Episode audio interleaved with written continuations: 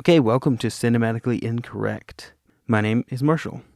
Films are my thing. I love watching them, talking about them, and if I can make them, that would be fantastic.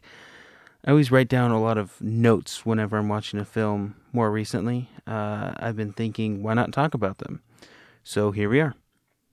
To start us off, I just wanted to talk a little bit about the idea of film in general. I mean, people gather in a giant room and quietly stare at a screen for hours and pretend that what they are seeing is real. There's a special kind of magic to that. When you can gather all these people together and get their imaginations going and make them really feel and believe in what they're seeing and talk about it, and there's a community and a spirit and a feeling about it, and that's fantastic to me. For something when you don't sugarcoat it is pretty much just make-believe. It's adults acting like kids and putting it on a giant screen, and everybody loves it, and that's great. The thing is, though, outside of the cinema, you can get way more content at home with television, streaming services like Netflix, streaming entertainment on the internet as well through YouTube or live broadcasts, movies, books, video games. There's so many things out there to get your attention now away from the cinemas. In general, there's a lot of people who don't really see the point in going anymore. And I have a clip I was going to play here that pertains to this topic. In the clip, it's a director's roundtable. So there's a few people in here that you're probably going to recognize the voice of. The first person is going to be Quentin Tarantino talking, and then Alejandro Iñárritu is going to jump in for a second, and at the end, Ridley Scott's going to bring up a little point too. It's interesting hearing this topic coming from directors. So we're going to hear that for a second here, and then we'll talk about it some more. I don't know if we're giving people enough reason to leave their house and go to the movies. Now, I actually do, and I'm not trying to be a broken record, I actually do think the digital production, the digital shooting, and the digital projection has a whole lot to do with that because, well, if we're just watching a DVD, I could watch that at home. You know, I mean, frankly, I have to tell you the truth. A lot of films that 10 years ago I would have actually went out to the theaters and watched and saw, I can wait for them to get to the cable channels. I can wait for them to get to the movie channel. I can wait for them to get to Showtime Extreme or HBO. And I really feel no loss. And I'm watching them 6 or 7 months later, and I'm perfectly enjoying them. But I didn't really miss that much. I agree. I agree with you. And what you're saying is something that the other day I was talking, that I think that independent filmmaking, in a way, has transported to TV. Mm-hmm. So TV now is the home to good independent filmmakers. There's great stories, great things. And in a way, the screens are now full of films that look like TV, just in a big screen. So there is no revelation. There is no mystery. As you said, that why I'm going to pay that. And I have an 18-year-old son who's, in a way, I learned from him what he's getting from the world. And what have you learned from him? That what Quentin is saying, that to make him go to a cinema, he has to have a big reason, because almost everything he can find accessible immediately in home. You know what I mean? So there has to be a huge kind of thing, something that will. That's what he said. I need the mystery of it. I think I'm going to just say it. Okay, so I think the bar is lower because there are way too many films being made, and therefore I think there's a lot of directors who maybe there's too many. Okay, so in that clip, you hear Quentin, Ridley, and Alejandro talking exactly about what we were just mentioning. There's something to it, what they're saying. I mean, every movie that's coming out now that anyone ever wants to go see is a blockbuster film. It's The Hunger Games. It's the new Captain America movie. It's The Avengers. It's Star Wars, even.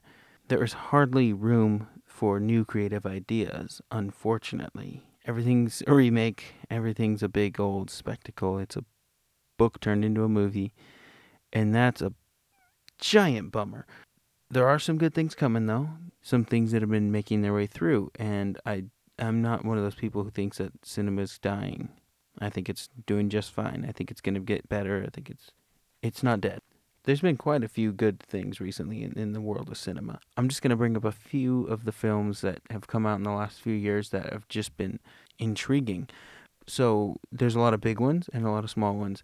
You could bring up Birdman even. That was Best Picture winner, and it was very surreal, and it wasn't commercial in any way other than maybe it had some big actors in it, but it's all in one take. And it's about this guy who's losing his mind. It's all inside his head. It's all a dream. Is it? What's going on? It's taking chances, and it's not a big, dumb action, explosive, transforming movie. It's its own thing. An independent movie I saw a year, maybe 2 years ago, Blue Ruin by Jeremy Saulnier. I think that's how you say it. Probably wrong. That film was fantastic. It's real low budget, financed all by himself, his wife, and I'm not sure if they got any more funding. They may have. I believe they got maybe one more person to help fund the movie, but he hired his best friend, who is an actor, as the main lead in the film. There's probably only like 8 parts in the movie, but it's riveting, and it's more engaging than any of the big movies I've seen recently. And I still like big movies. I went and saw Captain America: Civil War very recently, and I saw it twice. It was great. It's fantastic. It pulls me in. But you don't have the strong feeling you do for a film that takes its time to slowly set you in a place and a time. A film that came out a few years before Blue Ruin even. I'm looking at it right now on my shelf. It's called The Vicious Kind. I can't right now remember the director's name. That's going to get me. He did the new movie Age of Adeline. I haven't seen that either, but it's about a son who comes home with his new girlfriend for Thanksgiving. It's that simple of a premise, but it just pulls you in. It makes you laugh and it makes you cringe, and I just can't do that for a movie about transforming cars. I can't do that about guys racing cars. I can't do that about any of these ridiculous movies that are giant and huge. And that's probably why we're getting a lot of the trouble that we're getting in the cinemas right now, that Quentin and them were talking about in that clip. I think there's a lot of magic to movies, just the process of making movies in general.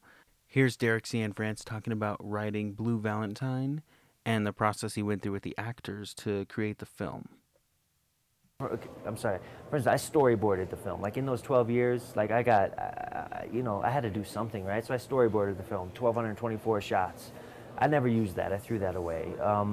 These expectations, I think, are a real danger to filmmakers, because I think it can make things dead, And I can't stand to see a movie that's a script. You know what I mean? When I watch a movie and I can see pages turning, I can't. I don't like that. I like to have a film be alive, you know what I mean? And to have unexpected things happen and surprises. So I told Ryan and Michelle, you have to surprise me. That's the challenge. This script is a challenge. Whatever happens in this script, you don't have to do any of it. Surprise me. Do something different. Make it alive. Whatever you do, make it alive. And when it was dead, when it was like right on, like line for line, it just wasn't right, I mean, some of the script is, a lot of the dialogue exists in the script. You could read the script. I'd say it's like, 70% there, but we. And it wasn't like we were improvising all the time. We were just shooting all the time. We took this opportunity to make this film, and we weren't waiting. Do you know what I mean? Like we had, we just worked. Listening to him talk, you can see how collaborative the process of making the film was, and this is part of what makes film fascinating. Is you get all these people together and you're just making art, or you're making something to entertain or to last or to mean something, to have a message that transcends the moving pictures on the screen or whatever. The first time I saw the film Transformers was probably a year or two after it came out, probably 1 year after it came out. I was living in a duplex, and upstairs was some relatives of mine, and they wanted me to watch Transformers, the first one, with them because they were big fans of it. One of the things they liked so much about it was that the robots had accurate car parts on them. So there would be wheels and A-arms or whatever the car part was would be accurately moving in the right place when it transformed, or something about that was their favorite part about the movie. Anyways, they really like these movies. I like all of them. They still watch them when they come out. But I had never seen it. I didn't have any expectations. Didn't really know anything about it. So I went up to watch it, and it was okay. I was just all right. I was just kind of floating along or whatever. Some of it was not landing for me because it's just not my cup of tea. But there was a certain point in the movie towards the end where Megan Fox is driving a car. I think the yellow car, Bumblebee, I believe, had just got smashed or hurt or destroyed or something in a big fight or something at the end, and she started driving him away to safety or something to get him out of the fight, and she's crying, like emotionally just losing it because the robot is smashed. And when I was watching this, I couldn't do it. I couldn't do it. It didn't make sense to me that she was having an emotional moment over a robot she had met like a day ago, a robot who no real person would have an emotional reaction over. It's like if you smash your car, oh boy, your car smashed. It's not even her car. So if some other, it's so hard to make it make sense to me. When I was watching it, it just felt like a false moment for me. And I feel like that's because maybe during the process of making the film, it's, we're going to make Transformers. We're going to make a cartoon into a movie. It's going to be live action. It's going to look cool. We're going to bring everyone in. We have the cool action scenes. We've got the pretty girl. We've got Shia LaBeouf, the young protagonist. We have all these numbers, all these beats they have to hit, all these elements to make everyone like the movie. They have to have the emotional moment. So the robot gets smashed and hurt. And then she's crying about it, and then people feel emotional about it, but it just feels so false and flat lines for me there. I can't do it. But with films like Blue Valentine, and I'm coming back around, Blue Valentine and Blue Ruin, it's funny that they both have blue in the title. I didn't mean to do that. These films have these moments where you can tell people cared. It feels like something someone slaved over, they worked over. It's a piece of art. It's when you go to a mom and pop coffee shop or something like that, you see the way they've designed the place, the way everything looks. They worked on it real hard. They slaved over it. Then you go to Starbucks, and it's all the same. It's all exactly corporate ones and zeros. It's hard. I can't do it very easily.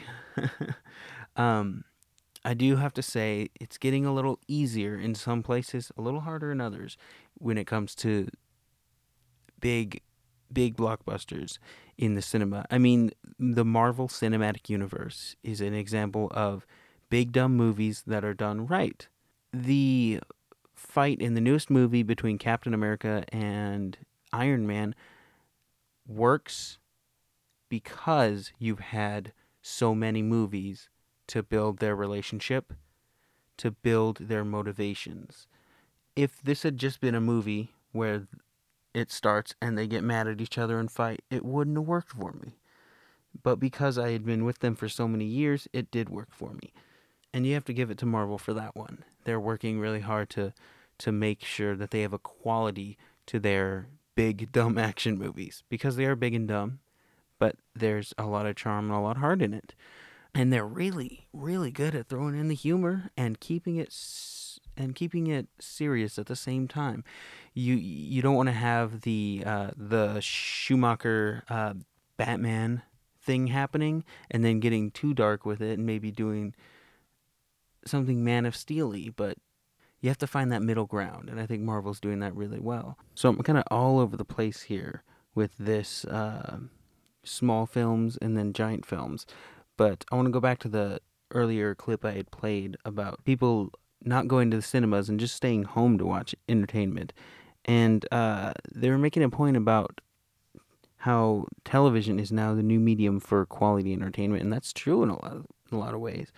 So I'm going to make a recommendation for a series, and that series is one you've probably already seen it, but if you haven't, I suggest watching True Detective. And I know there's more than one season out now, but I'm specifically referring to the first season. This first season is great television. It was shot on film with two main actors, and it has a cohesive story that begins and ends in that season. And it feels like you're watching a really long film. It has that small independent feeling of something that was given a lot of care and effort. And that's due to the writing and the directing and the acting and the editing and all these things together. But it also has that giant scope that I was talking about with Civil War, where you feel like you've been with the characters for a long time. And that's because of how many episodes there are, which I think there's only about 8 or 9 episodes. And it's also because it takes place over a decade, with where you stay with these characters that long in their life. And it's about mistakes that they've made and things that stick with them over time, because they're working on virtually the same case over this entire period of time. And you can just watch these characters' relationships and their lives come together, fall apart, and shift and move, and watch them change and not change as people.